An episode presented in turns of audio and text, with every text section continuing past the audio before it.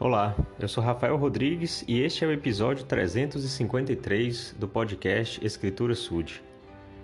A escritura que vou compartilhar hoje está em Alma, no capítulo 4, versículos 11 a 13.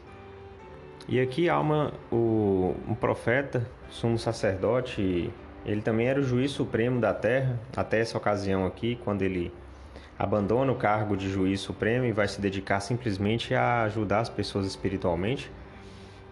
Então Alma estava vendo uma situação muito triste do povo, né? E aqui é chamado de igreja porque era o povo que era que compunha a igreja e a igreja é como se fosse a comunidade que, que nós temos hoje. Então vou ler esses versículos. E aconteceu que no começo do nono ano, Alma viu a iniquidade na igreja e viu também que o exemplo da igreja principiava a levar os incrédulos de uma iniquidade à outra, causando assim a destruição do povo. Sim, viu grande desigualdade entre eles, alguns se enchendo de orgulho, desprezando os outros, virando as costas aos necessitados e aos nus e aos famintos, e aos sedentos, e aos doentes e aflitos. Ora, isso era um grande motivo de lamentação para o povo, enquanto outros se humilhavam, socorrendo os que tinham necessidade de seu socorro, repartindo seus recursos com os pobres e necessitados, alimentando os famintos e sofrendo toda espécie de aflições por amor a Cristo que haveria de vir. Então essa era a situação que alma encontrou. Ele achou um, um, um povo da igreja, uma parte né, desse povo da igreja se enchendo de orgulho, desprezando os que necessitavam de ajuda, enquanto outra parte estava se sacrificando, estava se desdobrando para conseguir ajudar os mais necessitados. E a gente consegue ver claramente essa diferença entre as pessoas na nossa sociedade.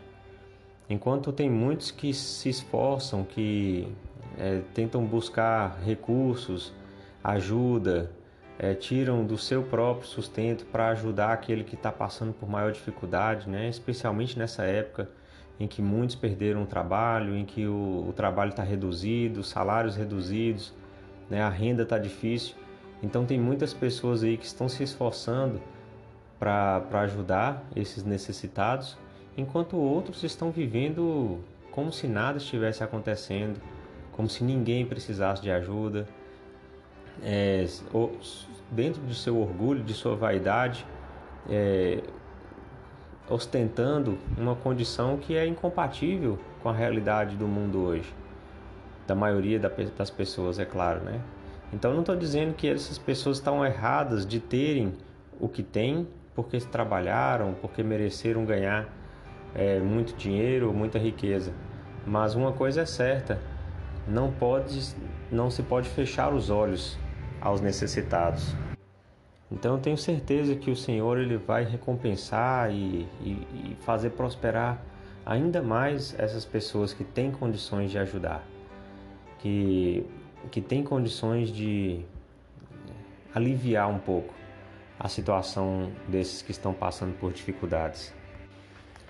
Então é uma questão de escolha, né? A gente vai definir determinar que comportamento vamos ter né, frente aos necessitados, aqueles que Jesus Cristo buscou. Né? E se Jesus Cristo é o nosso maior exemplo, nós devemos fazer o mesmo. Né? Como está o nosso comportamento frente à situação que as pessoas estão enfrentando? Estamos alheios, né? desprezando, ignorando, fingindo que não é conosco? Ou estamos realmente preocupados, né? fazendo o nosso melhor?